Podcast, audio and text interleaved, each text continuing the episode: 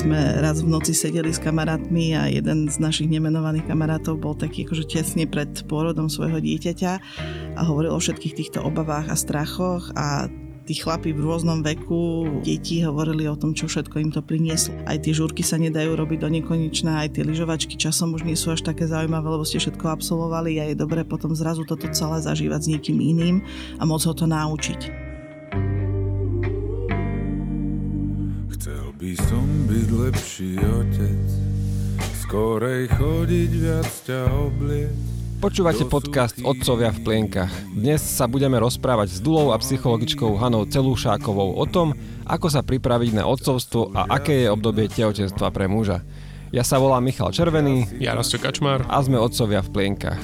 Prajeme vám príjemné počúvanie prvej epizódy seriálu Denníka N, ktorý nájdete aj v textovej podobe na našom webe denníkn.sk.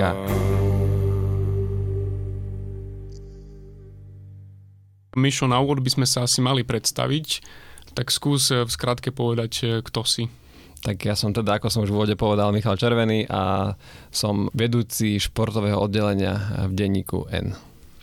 A ja sa teda predstavím bez výzvy, som Rasto Kačmár a som editor takisto v denníku N a som aj autor svetového newsfiltra. A teda uvedme sa teda aj ako otcovia, tak ja môžem najprv povedať, že som otcom od e, augusta 2021, syna Artura.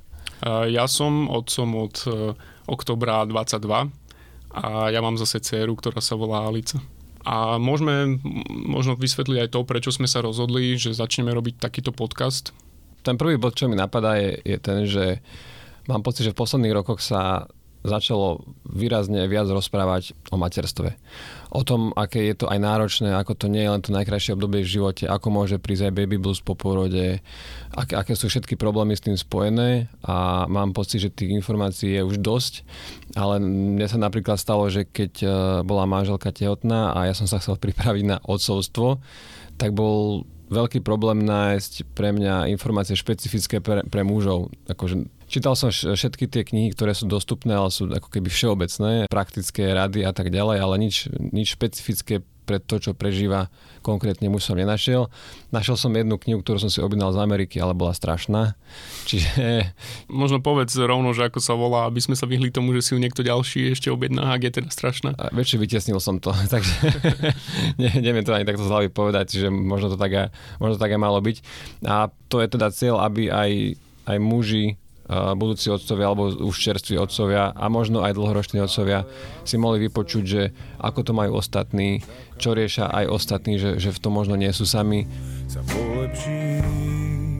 Trošku niekedy uh, váham, či to množstvo informácií, ktoré v tejto chvíli je k dispozícii, nie je preťažujúce. Hovorí Hanna Celúšáková, psychologička a Dula.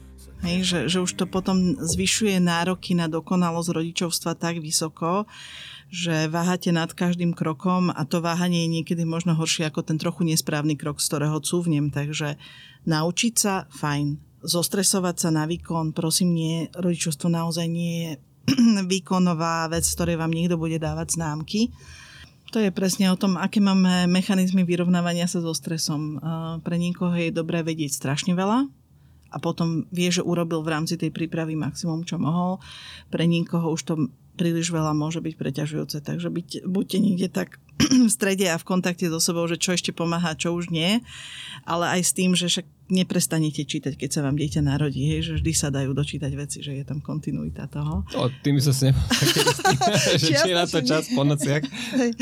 Ale tak brať to takou salamovou metodou, hej, že krok za krokom ano. tie vývinové obdobia. U mňa to bolo tak, že ja som celkom systematický človek a mal som vždy takú predstavu, že keď sa na niečo pripravím adekvátne a tá vec príde, mm. tak budem vedieť reagovať a budem ju vedieť mm. vyriešiť.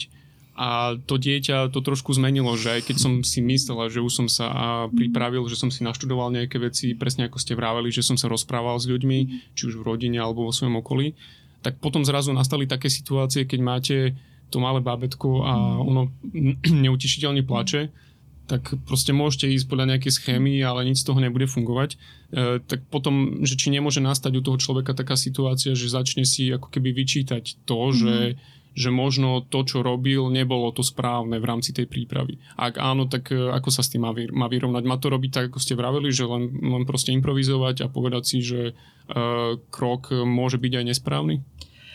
Improvizácia ale s pozadím, uh, nejakým vedomostným, ale to, čo mňa napadlo, že možno aj toto je nerealistické očakávanie, že dieťa nebude plakať. Dieťa bude plakať pretože uh, deti plač používajú ako najdôležitejšiu komunikačnú metódu a tých prvých 6 týždňov, kým sa začne dieťa cieľene usmievať, máte v podstate len negatívne správy. Čiže bude ticho a dali ste to nejak, alebo teda protest voči tomu, čo ste nedali.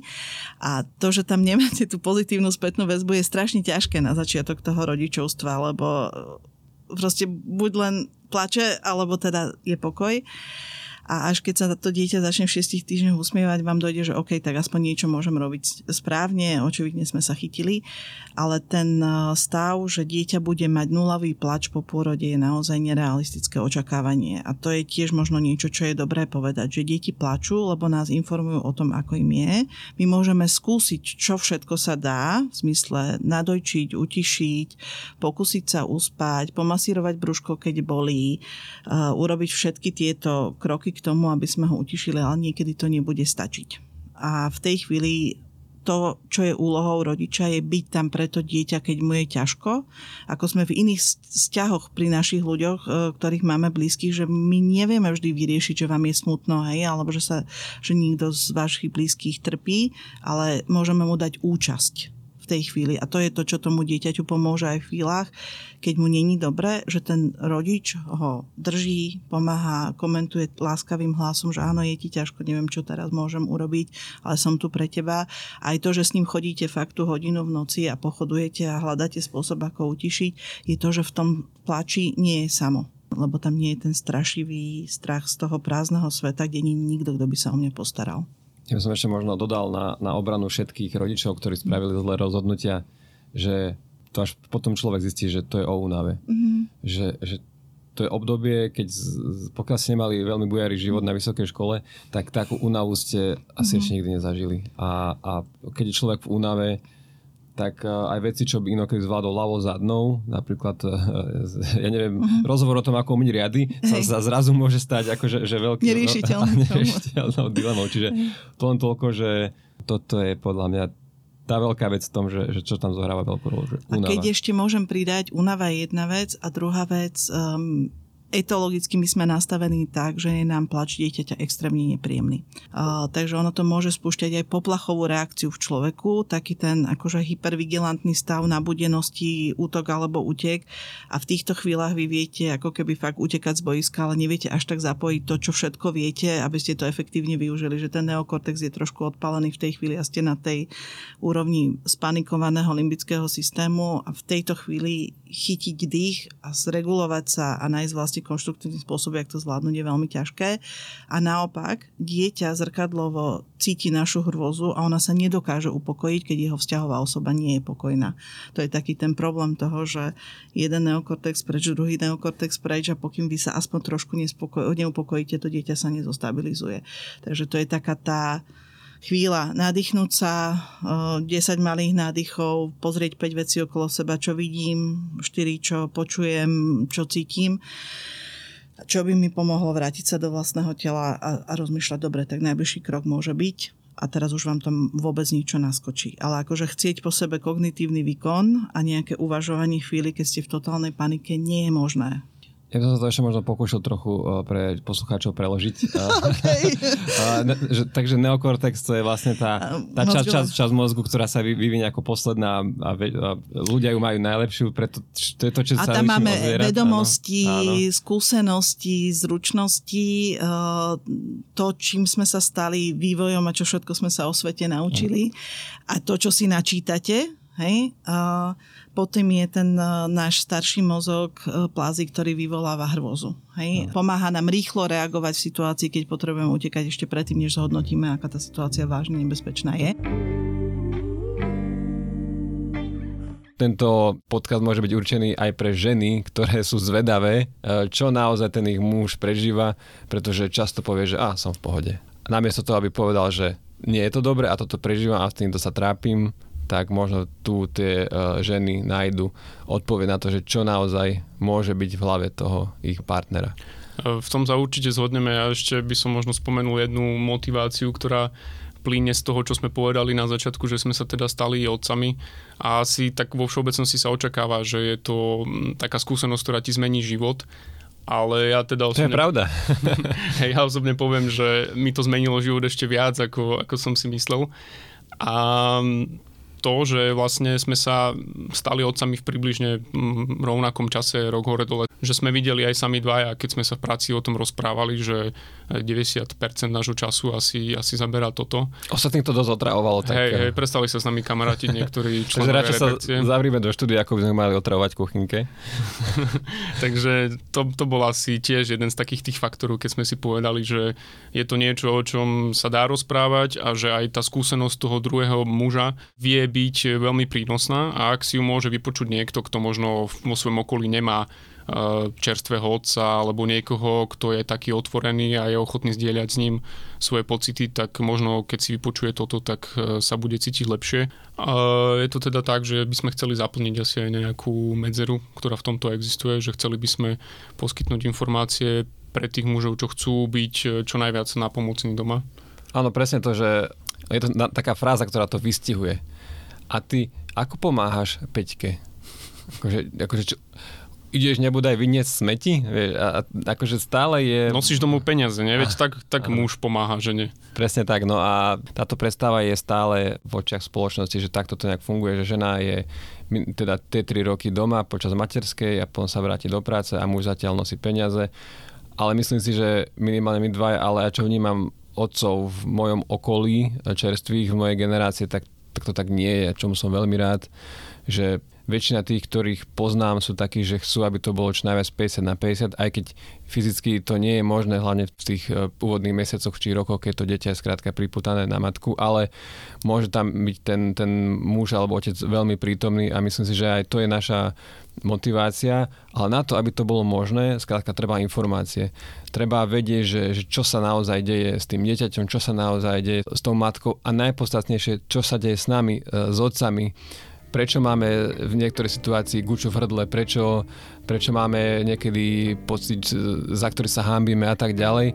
A ak tomu porozumieme, tak vieme byť lepší aj, aj otcami, aj manželmi a zároveň aj v tom vzťahu voči samým sebe. Voči sebe. A... Chcel by som to robiť správne, ale asi celkom márne čakám, kým sa polepším. Už ste z tohto úvodu mohli počuť, že v prvej epizóde sa budeme rozprávať o tej príprave na otcovstvo a o tom, ako môže muž byť nápomocný počas tehotenstva, čo budeme riešiť ďalej ešte. Mm, sú tam napríklad také témy ako Bohužiaľ to s ním sa stretáva tretina párov a to je potrat a potom sa budeme baviť o sa, samotnom pôrode, o tom, čo nasleduje vo vzťahu partnera, partner, partnerky po narodení dieťaťa, aké môžu prísť nezhody, čo, čo, čo je nové, uh, o novej finančnej situácii, o veľmi zaujímavé veci, ktoré riešia si každý a to je komunikácia so svokrovcami, teda so starými rodičmi, to sú tie témy, ktoré uh, sú také základné pre čerstvých rodičov a tie chceme rozobrať a pozrieť sa na ne teda aj z toho mužského, ale teda hlavne z toho mužského pohľadu a snažiť sa porozumieť ten, ten ženský, tak by som to povedal. Na ktorú epizódu sa najviac tešíš? Čo je podľa teba také najdôležitejšie? Asi to, ako sa zmení vzťah, alebo čo to spraví so vzťahom, alebo čo, mu to, čo nové mu to prinesie. Lebo to ako keby, že, že denne, denne prežívame obaja a a mňa to veľmi baví. Akože, akože baví ťa uh, rozpitvávať to, hej? Áno, áno, áno. Nás to veľmi baví. Ako manželka má za sebou aj uh, ešte síce nedokončený, ale terapeutický výcvik, čiže o to je to zaujímavejšie, že ona má v tomto aj odborné podkutie a ja sa, ja sa na tom učím, že ako sa dá rozmýšľať nad vecami a, a to, je, to je veľmi na tom zaujímavé. A my tu často budeme mať terapeutov alebo psychológov, čiže na to sa veľmi teším. A rozprávali ste sa o tom takto detálne už aj predtým, ako sa vám narodil Artur? Lebo asi často budeme počuť, e, že veľmi dôležitá je tá komunikácia a tá je vlastne dôležitá aj v rámci tej prípravy na pôrod a v rámci pomoci e, počas tehotenstva. Bavili sme sa o tom samozrejme, ale netušili sme, že čo, že čo nastane. Akože, uh, jedna vec, čo si napríklad spomínam, bola, že že ja som teda taký hobby, hobby cyklista a tak mi Peťka hovorila takom 8 mesiaci, že podľa mňa v pohode môžeš dvakrát za týždeň chodiť na ten bicykel aj keď sa, keď sa mali narodiť. Tak to, na tom sa dá ilustrovať, že ako sme málo tušili o tom, že, že aké to naozaj bude, že síce áno, chodím na ten bicykel, a o tom bude možno jedna, jedna epizóda, že ako uh, si zariadiť čas uh, celkovo a ako, ako s tým pracovať, s tými očakávaniami a s tým, ako sa vlastne zmenil ten život. Našiel som si systém, ako sa dostať na ten bicykel, ale nie, nie je ideálny, ale je to lepšie ako nič a, a stále je priorita ten malý, čiže je to úplne v poriadku, len je to úplne niečo iné, ako sme si mysleli, že to bude a ja som si z hodov okolností včera pozeral štatistiky z mojich hodiniek, že koľko som najazdil tento rok, lebo tiež rád bicyklujem a za vlastne celý rok to bolo toľko, čo som mal minulý rok za mesiac. Ale tiež to vnímam rovnako, že proste treba si uvedomiť, že na istý čas sa to odsunie na druhú koľaj a že nie je to tá hlavná priorita. A keď som prvýkrát vybral bicykel niekedy v apríli tohto roka, že wow, že super, konečne mám čas na to, aby som sa išiel niekam prejsť, tak som spadol. Ale to je tiež možno zaujímavé, ako sa mení to zmýšľanie toho človeka, že prvé, čo mi napadlo, keď som spadol na ruku, bolo nie to, že či som v pohode, alebo že ja neviem, že či dojdem domov a tak, ale prvé, čo mi napadlo, že ako budem teraz držať uh, Alicu na rukách, že hneď som si predstavil, že nebudem ju vedieť uspávať, ak budem mať, ja neviem, zlomenú ruku, ak ma, ak ma to bude veľmi bolieť. A to mi tak akože hneď, hneď proste som si vybavil to, čo ti mnohí ľudia hovoria, že veď počkaj, uvidíš, ako budeš inak rozmýšľať po tom, čo sa ti dieťa narodí ale tu už sme asi príliš ďaleko. Ešte môžem ja povedať skúsenosť, že, že tiež mám podobnú, že uh, nejaký mesiac pred tým, ako sa Artur narodil, keď to už bolo také, že sa môže narodiť každý deň, tak uh, som si na cyklistickom zjazde uh, oddelil uh, uh, rameno od kľúčnej kosti a musel mi to operačne spájať a doteraz to mám také trochu krivé, ale aspoň to drží, čiže tieto pocity som prežíval ešte intenzívnejšie a mus, musím priznať, že s plačom som domov volal, že čo som to spravil a, a ako tu ja budem na nič aj. Ale vedel si ho potom zobrať do rúk pri pôrode? Teda po pôrode? Áno, už to bolo, to už bolo 2, 3 týždne po operácii, čiže akurát, akurát som zložil ortézu a zobral som. Ok, čiže aspoň si neprišiel tento dôležitý moment. Áno, áno. Dalo by sa lepšie. Pani Celošáková, čo je podľa vás správna motivácia, keď e, niekto chce byť otcom? Pre mňa chcieť je dobrý začiatok, že vlastne nad tým začínam uvažovať a nejak si aj mentalizovať ten obraz, že čo by to mohlo byť e, rodičovstvo, čo to vlastne znamená e, byť otcom čo to vlastne je ten obraz, čo, čo od seba očakávam, akým chcem byť otcom, čo mi to má naplniť v živote, lebo je to taká nejaká reálna predstava aj toho vstupu do dospelosti je stať sa tým, kto je nositeľom svojich hodnot a prenáša to ďalej a ako keby má deti a môže mať takéto pokračovanie zmysluplné v živote. Na druhej strane, ale môže to byť aj také veľmi idealistická tá predstava, že budem otcom, že je dobre sa o tom aj reálne rozprávať, nejak si to tak e, celé predstaviť aj s tými všetkými útrapami, ktoré to prináša, že nebyť v tom len v takomto idealistickom e, obraze. A podľa mňa je dobré aj hovoriť s kamarátmi, kolegami, ktorí to prežili a urobiť si fakt takú tú realistický obraz, že rodičovstvo znamená obrovský záväzok, ale zároveň aj krásne udalosti v živote, podľa mňa. Hm. Rozprávať sa s kamarátmi, alebo počúvať tento podcast. Takisto, určite. A, a nemôže sa stať, že po tých rozhovoroch e, ten človek, ktorý nie je úplne 100% mm-hmm. presvedčený o tom, že chce byť otcom, zrazu zistí, že to možno nie je to, čo, po čom túži a možno aj vo vzťahu k tej partnerke je nejaký nesúlad? Uh, ak, tak potom je ale dobré aj s týmto nejakým spôsobom pracovať, lebo to dieťa si nevyberá, že prichádza na svet. Ja si myslím, že my by sme mali byť tí, ktorí sa vedome rozhodujeme stať sa, ja teda mamou, vy uh, muži otcom. Pre mňa je rodičovstvo taká tá významná vývinová úloha, eh, ktorá eh, hovorí o tom, že niečoho v živote, čo som mal doteraz veľa, sa bude musieť zdať v prospech toho, že bude mať v budúcnosti nejaké aj zisky, nielen straty z toho, že sa stanem otcom.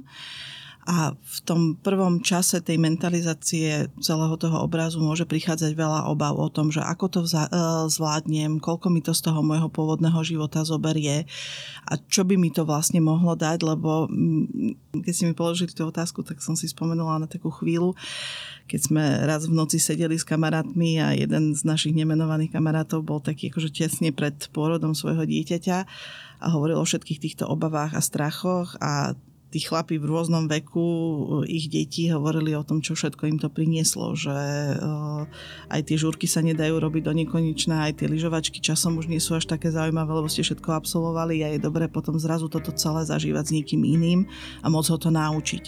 Môcť mu dávať tú cestu, že čo je vlastne významné.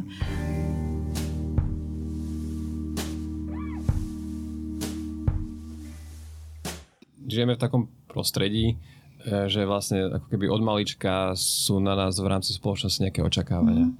Už na strednej škole sa nás pýtajú, či ideme na vysokú školu, potom po vysokej škole, že no čo, už máš nejaké dievča, mm-hmm. a už keď, už keď máš, takže e, či bude svadba, potom po svadbe prichádza práve toto, že a čo dieťa a potom samozrejme druhé dieťa a tak ďalej a tak ďalej. A, už nie tretie dieťa, lebo to, to už, však, hej, to už je a, moc. A takže čo ak možno muž váha, a, alebo si nie je istý, ale cíti tento tlak okolia a vtedy sa mu môže stať motiváciou to, že, že toto odo mňa očakáva, že takto by to malo byť, takto to mali moji mhm. rodičia, všetci kamoši už uh, majú, majú deti. Tak uh, ako si to v tomto momente, možno aj keď to nechce, ten mhm. muž uh, nejako dať v hlave dokopy, aby, aby ho neovládalo to okolie, ale ho, aby ho ovládalo vlastne to, čo on chce, respektíve to, čo uh, chce v rámci páru. Pre mňa je dôležité naozaj zostať taký zvedavý v tom okamžiku a rozmýšľať, že čo sú tie dôvody, prečo sa mi do toho chce a prečo sa mi do toho nechce. Keď na tej strane tých obav, ja si viem predstaviť, že tam môže byť strach z toho, aké rodičovstvo zažíval od svojho otca, hej, že ako keby vyhranie nie sa voči tomu, čo nechcem zažiť, ale zároveň malá predstava, ako to robiť lepšie.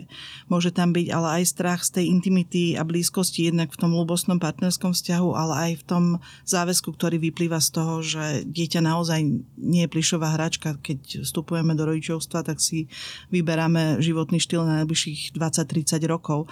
Čiže aj tá veľká zodpovednosť z toho, aj tie možno vysoké očakávania na seba, že to chcem urobiť najlepšie, že to všetko môže zvyšovať ten strach a ako keby vyhýbanie sa tomu rozhodnutiu, lebo to znamená, že ja v tej chvíli, keď idem do rodičovstva, hľadám uh, odpoveď na otázku, že byť uh, tu pre druhých, byť tu len pred seba. Ten konflikt je normálny a normálny, že si kladiem ak, uh, otázky ako z toho ranného adolescentného veku, kedy väčšina z nás potrebuje chvíľku istou vlastnou líniou a tou cestou hlavne na seba sa sústrediť, vybudovanie kariéry, predstavy toho, čo chcem v živote byť tak toto je tá otázka za tým, že keď už som to dosiahol, čo ďalej s tým a komu to chcem odovzdať.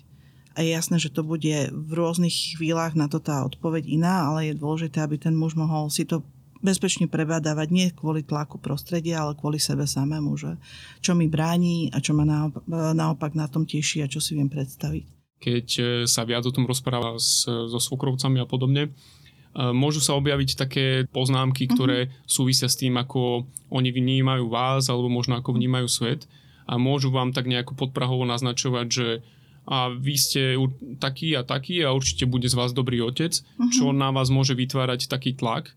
Tie očakávania sú ťažké, aj keď je ich príliš veľa, aj keď ich je príliš málo. Hej. Keď je ich príliš veľa a myslím si, že od chlapov sa trošku očakávajú, že budú ten chlap hrdina dub stroj hej, a že to všetko zvládnu, tak môžu byť preťažujúce a tam hovorím len to. Robiť chyby je normálne a Gary Landret, čo je zakladateľ filiálnej terapie, raz tak veľmi pekne povedal, že niekedy nie je dôležité, čo sme urobili, ale čo sme urobili potom, čo sme to urobili. Druhá téma je takéto akože kvázi žartovanie, že ty chceš byť otcom Mňa by zaujímalo v tej chvíli, že čo to má byť za posolstvo. A normálne by si tým, tým ľuďom aj povedala, že teda jednak mi to nepomáha, jednak neviem, čo mi chceš tým deliť, je za tým nejaká reálna obava, niečo, čo by som si mal dohnať, alebo teda máme kvázi požartovať, lebo mne to už až tak vtipné v tejto chvíli nepripadá. A nesvedčí to skôr možno o mentálnej nevyzrelosti toho druhého človeka ako vás, že vy ste možno vnútorne už niekde inde, ale ten druhý človek si stále myslí, že je vtipné o tom Hej aj to, a ja si myslím, že u nás strašne veľa ľudí má pocit, že môže vydávať uh, nevyžiadané rady, a obzvlášť v rodičovstve, že je to taký paradox, že to uh, tehotenstvo pôrod je veľmi súkromné, ale zároveň zhruba v čase, keď sa to začína stávať viditeľným od toho nejakého 25. 30. týždňa, tak sa obidvaja rodičia stávajú podľa mňa tou otázkou verejnou. Hej, to ich rodičovstvo zrazu je Dokonca veľmi... štátnou. Štátnou, okrem toho ešte. Ale aj, aj tá mamina, aj ten táto tak strácajú tú identitu toho, že kto sú oni ako ľudská bytosť a všetci ostatní ich už z tej pozície role toho budúceho rodičia majú potrebu edukovať, formovať ho normatívne do toho, jak by sa ako rodičia mali správať, aké by mali očakávania mať, čo by mali robiť a že sa úplne zmýva to, že kto ten človek vlastne je.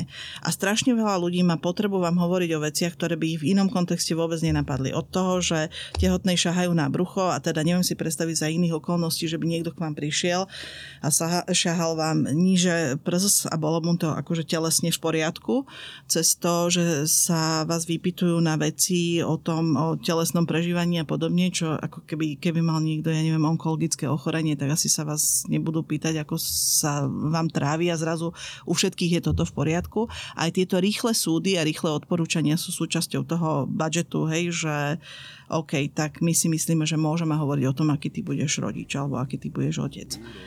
V niečom je to možno ako keby ochrana tej spoločnosti, aby to dieťa sa vychovávalo v bezpečí, pokiaľ ten rodič nie je dostatočne kompetentný, ale akože môže to byť aj hodne prekračujúca hranice za mňa.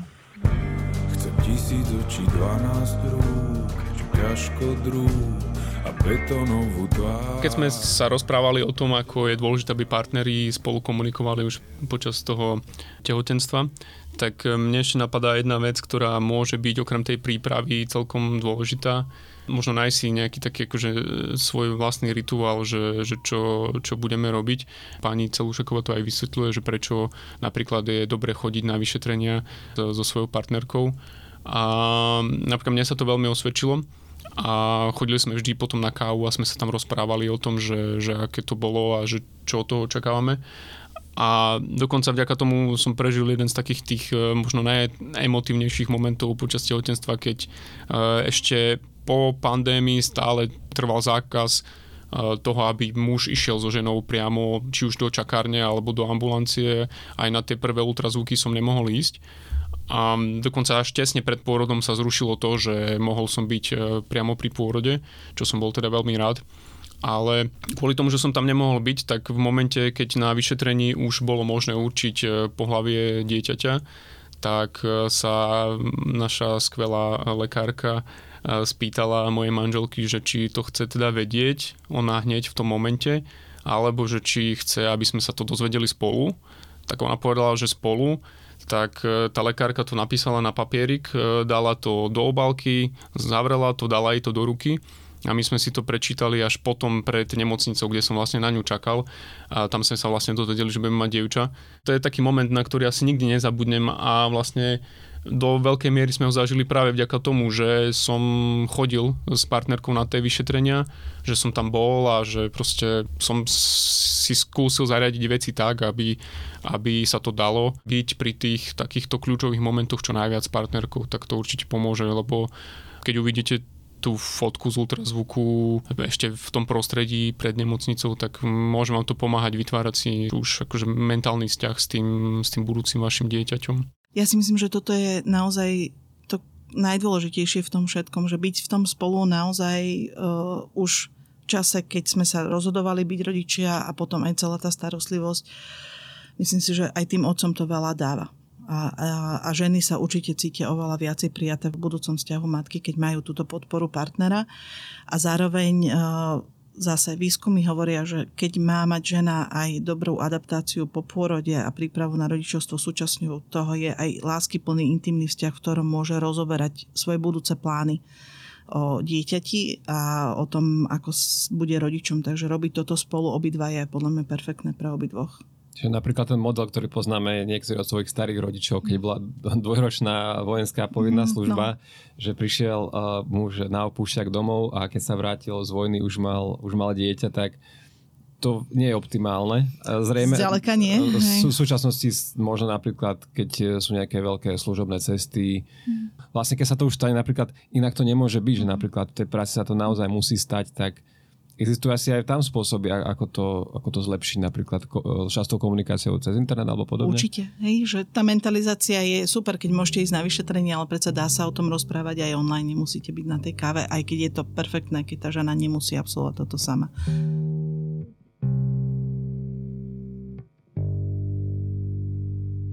Ja som to zobral tak, že som sa skrátka nabifil, že, nabifil, že... Chcel si jednotku s hviezdičkou áno, dostať. Áno, presne, že prečítal som od, od, od slovenských autoriek Psychológia pre milujúcich rodičov, mm-hmm. postupne sme si prečítali aj uh, Kruh bezpečného rodičovstva, uh, Respektovať a byť respektován a ja som si dokonca prečítal knihu čisto o mozgu, o chovaní od, od Roberta M. Sapolského čo, čo veľmi odporúčam, aby sme, aby sme pochopili vlastne, čo, čo sa deje v, ľudskom mozgu, ale teda uh, je to tam aj o dospelom mozgu. Čiže snažil som sa ponoriť uh, do, do psychológie a čo to dieťa prežíva, ani nie tak po tej fyzickej stránke, ale skôr po tom, čo sa, čo sa v jeho, mozgu a, a, a z tohto pohľadu. A to mi veľmi pomohlo, keď som prišiel do situácií, ktoré boli náročné, tak ma to veľa informácií nezvezovalo, ale naopak dalo mi slobodu, že som vedel, čo spraviť to základné a potom som sa už mohol rozmýšľať nad nuansami. Netravil som veľa času tým, že som rozmýšľal, že či teraz ho nechať vyplakať alebo zobrať na ruky. Bolo som mal jasné, že ho treba zobrať na ruky a mohol som už riešiť iba to, že v vozovkách či mu spievať alebo rozprávať. No.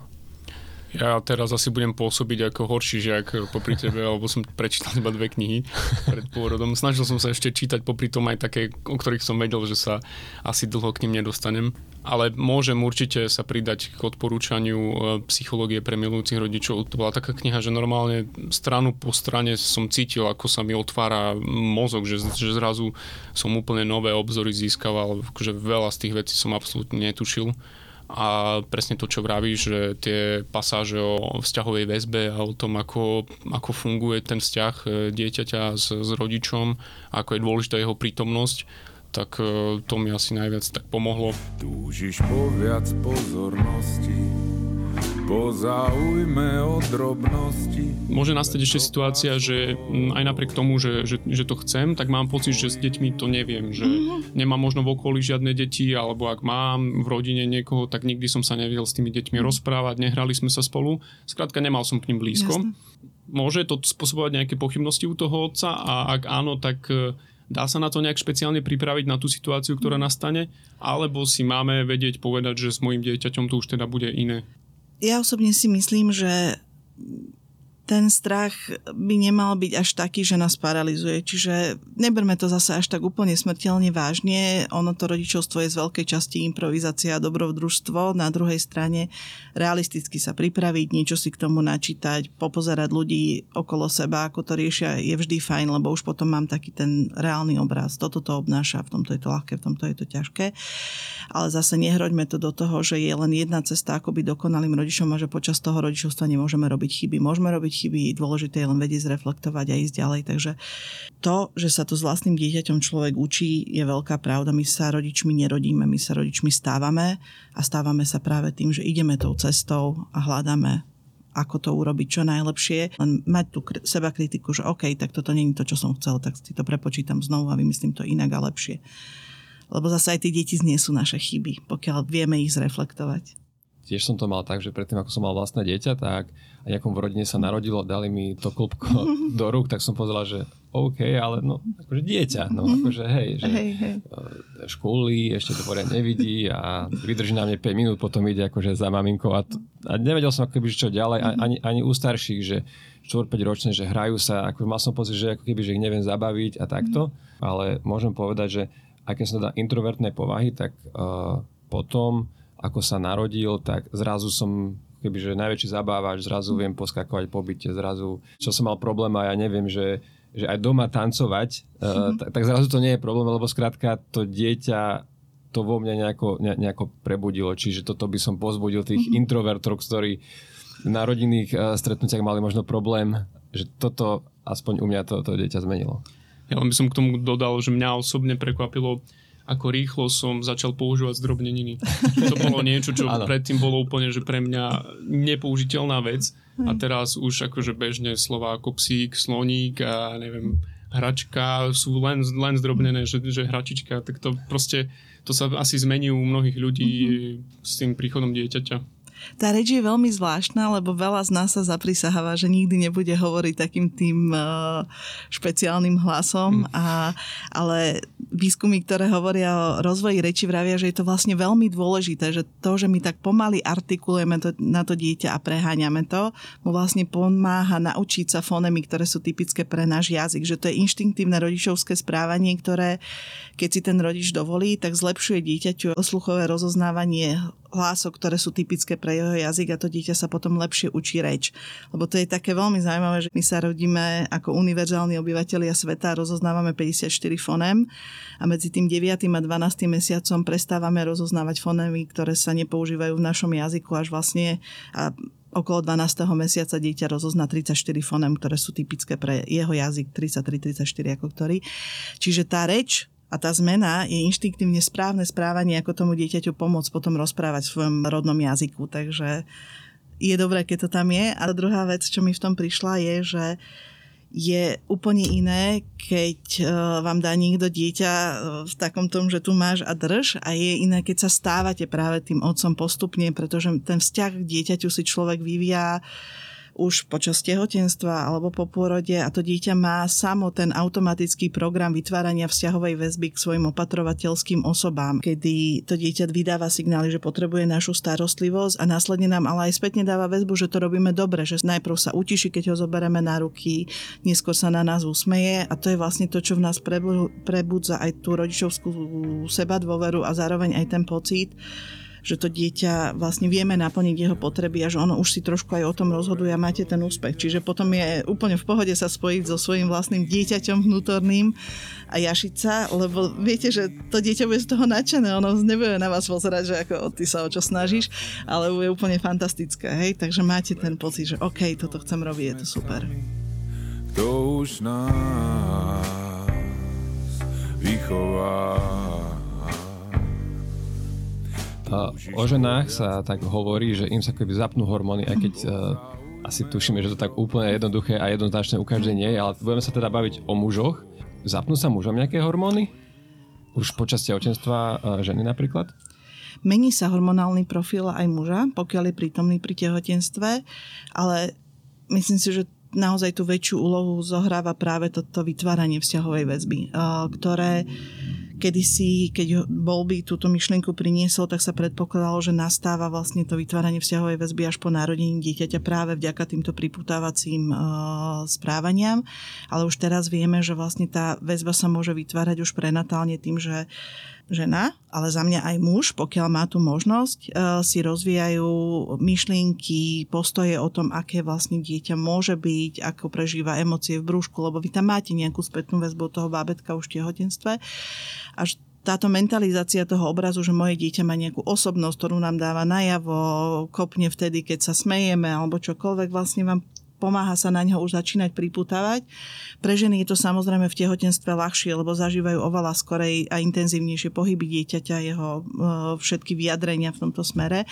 Ale aj mužov tie výskumy hovoria, že odkedy existuje ultrazvuk a že si ho vedia vlastne to bábetko predstaviť e, a tak skorej s ním byť v kontakte. Je normálne, keď sa ako rodičia rozprávame o bábetku brúšku, muž sa môže dotýkať brúška, spieva mu pesničky alebo sa s ním rozpráva, tak to je vlastne tá, ten začiatok tej vzťahovej väzby k tomu dieťaťu ešte nenarodenému a to je viac podľa mňa ako hormóny. To je to, čo si začínam vytvárať väzbu, aby som sa vedel starať. A to je aj ten rozdiel, prečo to dieťa, ktoré vám len tak niekto dá, ťažko k nemu tú väzbu máte, lebo nemáte, nemáte tú spoločnú minulosť, ale tu na, už aj keď sa to dieťa narodí, tú minulosť máte.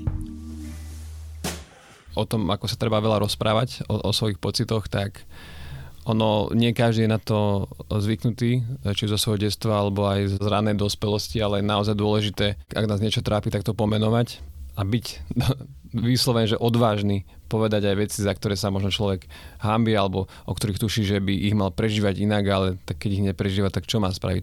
Takže pomenovať to, ale zároveň aj pre tú druhú stranu, teda teraz apelujem na partnerky, je to možné iba v prostredí, kde ten človek bude cítiť, že, že to bude prijaté a že, že keď napríklad e, povie partner v 8 mesiaci, že hm, ja sa momentálne na to dieťa až tak neteším, Tak aby to bolo z tej druhej strany také, že OK, poďme sa o tom porozprávať, že ešte pred mesiacom to bolo inak, že zmenilo sa niečo v tvojom prípade a takto.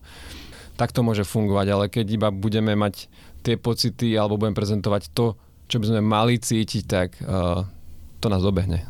Ja si myslím, že je lepšie o tom rozprávať. Uh, najlepšie takouto rešpektujúcou a nezraňujúcou formou, v zmysle, že nie úplne rozumiem tomu, ako sa teraz máš, lebo vidím, že tú radosť si prežíval možno na vonok tak intenzívne ako ja. Je to pre teba OK, máš tam nejaké obavy? Že byť v tom taký otvorený, že ako to je. Lebo spoliehať sa na to, že sa dobre poznáme, to je fajn. Aj sa teda, chvála väčšinou v pároch ľudia poznajú.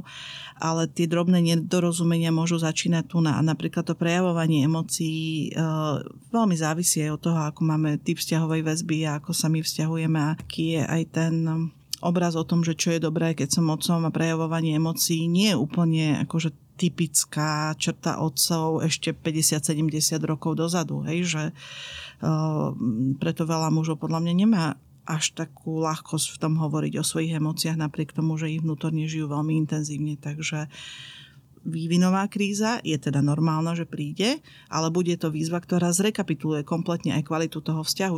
Už v tejto chvíli hovoriť o tom, že ako to máš, nie som si istý, nie som si istá, potrebujem to vedieť. Je ten základ, ako aj do budúcna v tých ťažkých chvíľach spolu zostať a hovoriť a nie ako keby sa oddelovať postupne v tej starostlivosti o dieťa každý vlastnou líniou.